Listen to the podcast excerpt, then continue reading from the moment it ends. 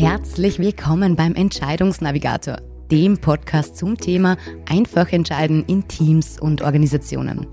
Aber wie treffen Teams und Organisationen die besten Entscheidungen und wie können wir eine Entscheidungskultur schaffen, in der alle Beteiligten eingebunden werden? In diesem Podcast gehen wir genau diesen und weiteren Fragen auf den Grund. Bist du bereit? Dann kommt hier auch schon dein Moderator Christian Kudela. Auch von meiner Seite herzlich willkommen zum Entscheidungsnavigator. Die heutige Episode mag vielleicht auf den ersten Blick überraschend wirken, denn wir begeben uns auf eine ausführliche Reise durch die faszinierende Welt der asiatischen Kampfkünste und ihrer tiefen Verbindung zur Kunst des Entscheidens. Inspiriert durch tiefgehende Gespräche mit einem ganz lieben Kollegen von mir, der Kung-Fu-Trainer ist und meinen faszinierenden Erlebnissen in Japan wurde mir deutlich, dass die asiatischen Kampfkünste nicht nur physische Techniken darstellen, sondern auch eine unerschöpfliche Quelle für philosophische Prinzipien und Weisheiten sind. Und genau diese Prinzipien können uns auf erstaunlicher Weise dabei unterstützen, unsere Entscheidungsprozesse zu verfeinern und unsere Herangehensweise an die Kunst des Entscheidens zu vertiefen.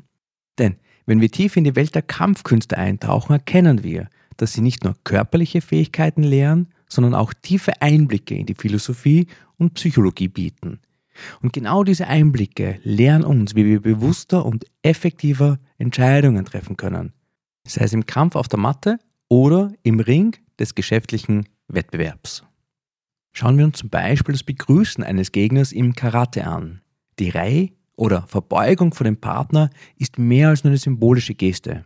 Sie repräsentiert den Beginn und das Ende einer Interaktion, sei es in einem Trainingskampf oder eben in einem entscheidenden Geschäftsgespräch. Ich finde, ein weiterer inspirierender Aspekt stammt aus dem Zen-Buddhismus, der oft eng mit den Kampfkünsten verbunden ist. Denn die Zen-Philosophie betont die Wichtigkeit des gegenwärtigen Moments und der völligen Hingabe an die Handlung. Ähnlich wie Zen-Praktizierende, die sich voll und ganz auf die Meditation konzentrieren, können wir auch in unseren Entscheidungen achtsam sein. Indem wir uns ganz bewusst für den gegenwärtigen Moment öffnen, können wir klarer und bewusster Entscheidungen treffen, frei von Ablenkungen und Unsicherheiten. Und mit diesen beiden einfachen Beispielen möchte ich mit dir in den nächsten Teil des Podcasts tiefer in die spezifischen Prinzipien der Kampfkünste eintauchen und untersuchen, wie sie uns helfen können, klügere und bewusstere Entscheidungen in unserem beruflichen und persönlichen Leben zu treffen. Wie schon zuvor angesprochen, steht Reihe für die Verbeugung, bevor der Kampf beginnt, für den Respekt vor dem Gegner und schafft eine Atmosphäre der Fairness und des Verständnisses. Ähnlich dazu können wir auch in der Geschäftswelt von dieser Praxis lernen. Denn das bewusste Begrüßen unterschiedlicher Standpunkte und Meinungen eröffnet die Tür zu einer konstruktiven Entscheidungsfindung. Wenn wir die Ansichten unserer Teammitglieder respektieren, fördern wir so eine Umgebung, in der Innovation und Kreativität gedeihen können. Ein weiterer, teils kultureller Aspekt, der oft in diesen Kampfkünsten eingebettet ist, stammt aus dem Daoismus. Diese Philosophie betont das Prinzip des Gleichgewichts und der Harmonie mit der Natur. Also die Idee, dass jede Handlung eine Reaktion auslöst, spiegelt sich in der Bewegung vieler Kampfkünste wider. Und genauso sollten wir in unseren Entscheidungen das Gleichgewicht bewahren und bedenken, dass jede Wahl Konsequenzen hat. Durch ein tieferes Verständnis für diese Prinzipien können wir besser abwägen und ausbalancieren, um langfristige Erfolge zu erzielen. Also, die Verbindung zu unserer alltäglichen Entscheidungsfindung liegt in der Fähigkeit, bewusst unterschiedliche Perspektiven zu würdigen und ein Gleichgewicht zwischen den verschiedenen Elementen unseres Entscheidungsraums zu finden. Indem wir respektvoll aufeinander zugehen und die Weisheit verschiedener Ansätze anerkennen, können wir eine Atmosphäre schaffen, die die Kreativität und Effektivität unseres Entscheidens fördert. Ein weiterer faszinierender Aspekt der asiatischen Kampfkünste ist das zentrale Prinzip des Sammelns von Energie und des darauffolgenden energiegeladenen Handelns. Dieses Prinzip, das sich beispielsweise im Aikido widerspiegelt, geht weit über diese physische Ebene hinaus und hat tiefe Auswirkungen eben auch auf unseren Entscheidungsprozess. Denn im Aikido geht es nicht darum, die Energie des Gegners zu bekämpfen, sondern sie geschickt zu nutzen. Diese Idee, die Energie aufzunehmen und in eine konstruktive Richtung zu lenken, kann direkt auch auf unseren Entscheidungsprozess übertragen werden. Ähnlich einem Aikido-Meister, der die Bewegungen seines Gegners geschickt nutzt, können wir Informationen und Ressourcen in unsere Entscheidungen aufnehmen und ganz gezielt lenken. Eine Verbindung zu dieser Praxis finden wir auch im Zen-Buddhismus, der Achtsamkeit und bewusste Präsenz lehrt. Im Entscheidungsprozess kann das bedeuten, sich bewusst auf die vorliegenden Informationen zu konzentrieren und sie in einem klaren, fokussierten Handeln umzusetzen. Die Idee, dass das Sammeln von Energie nicht nur eine physische, sondern auch eine geistige Praxis ist, bietet einen reichen Ansatzpunkt für unsere Entscheidungen. Die Verbindung zwischen dem Sammeln von Energie in den Kampfkünsten und dem Entscheidungsprozess besteht also darin, dass wir, ähnlich wie beim Aikido, Informationen und Ressourcen sammeln können, um sie dann in unseren Entscheidungen gezielt und entschlossen einzusetzen. Dieser bewusste Prozess des Sammeln und gezielten Handelns kann uns helfen, besser vorbereitet und fokussierter in unsere Entscheidungen zu gehen. Aber nicht nur das Sammeln von Energie oder eben Informationen und Ressourcen ist dabei ein wesentliches Element, sondern auch dieses sich selber sammeln. Wenn du diesen Kämpfern zusiehst, erkennst du zuerst die Verbeugung und dann kurz Ruhe, Stille, auch dieses innere Sammeln, dieses Fokussieren auf die anstehende Aufgabe ist enorm wichtig. Ein weiteres Prinzip in vielen asiatischen Kampfkünsten ist die Agilität und das entschlossene Dranbleiben am Gegner. Auch hier, diese Prinzipien spiegeln dabei nicht nur körperliche Techniken wider, sondern bieten auch ganz tiefe Einsichten, die auf den Entscheidungsprozess übertragbar sind. Schauen wir uns Beispiel das Wing Chun an. Eine Kung-Fu-Stilart, die auf schnelle, direkte Angriffe setzt und gleichzeitig das Dranbleiben am Gegner betont. In Entscheidungsprozessen können wir von dieser Agilität lernen, flexibel auf Veränderungen zu reagieren und dennoch konsequent unsere Ziele zu verfolgen. Ähnlich einem Wing Chun-Kämpfer, der geschmeidig auf die Bewegungen seines Gegners reagiert, können wir in der Geschäftswelt agil auf neue Begebenheiten reagieren und gleichzeitig unsere strategischen Ziele im Blick behalten. Ein vergleichbarer Ansatz kommt auch wieder aus dem Daoismus, der die Bedeutung des natürlichen Flusses und der Anpassung betont. Im Daoismus geht es also darum, sich dem natürlichen Verlauf der Dinge anzupassen, anstatt gegen den Strom zu schwimmen. Diese Philosophie, diese Überlegungen dahinter können natürlich auch wieder auf den Entscheidungsprozess übertragen werden, indem wir flexibel auf Veränderungen reagieren und dabei unseren Kurs dennoch beibehalten.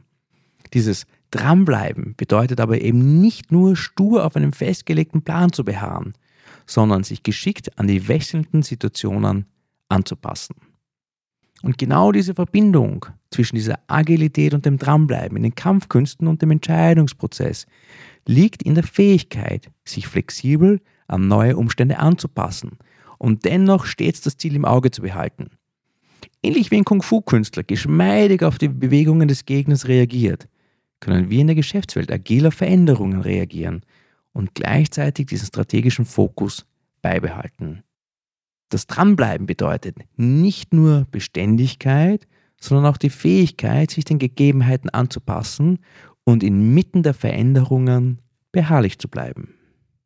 Und lass mich abschließend noch in die Lehren des Buddhismus eintauchen und schauen, wie diese Prinzipien dieser Philosophie auf die Kunst des Entscheidens wirken können und was wir daraus lernen können. Insbesondere durch die Anwendung von Achtsamkeit. Denn dieses Prinzip ermöglicht es uns, bewusster, klarer und zielgerichteter Entscheidungen zu treffen. Die Lehren des Buddhismus betonen dabei die Bedeutung des gegenwärtigen Moments und die bewusste Präsenz im Hier und Jetzt. Und in der Entscheidungsfindung bedeutet das, dass wir uns bewusst auf den Moment konzentrieren und mit einer klaren und ungeteilten Aufmerksamkeit handeln. Dieser bewusste Ansatz ermöglicht es uns, inmitten der Komplexität unserer Entscheidungen eine innere Ruhe zu bewahren und klar zu sehen. Und auch wenn wir mit unseren Entscheidungen immer in die Zukunft sehen, denn Entscheiden ist immer nach vorne gerichtet, So können wir aus dem Buddhismus heraus lernen, dass Entscheidungen, auch wenn sie immer die Zukunft betreffen, im Hier und Jetzt gefällt werden.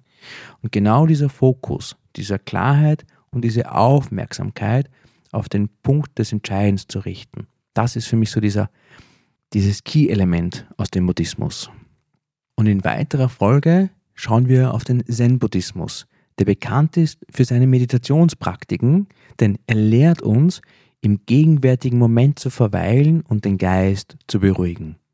Und im Kontext der Entscheidungsfindung bedeutet das für mich, die Fähigkeit zu entwickeln, sich von Ablenkungen zu lösen, um mit einem ruhigen Geist zu handeln.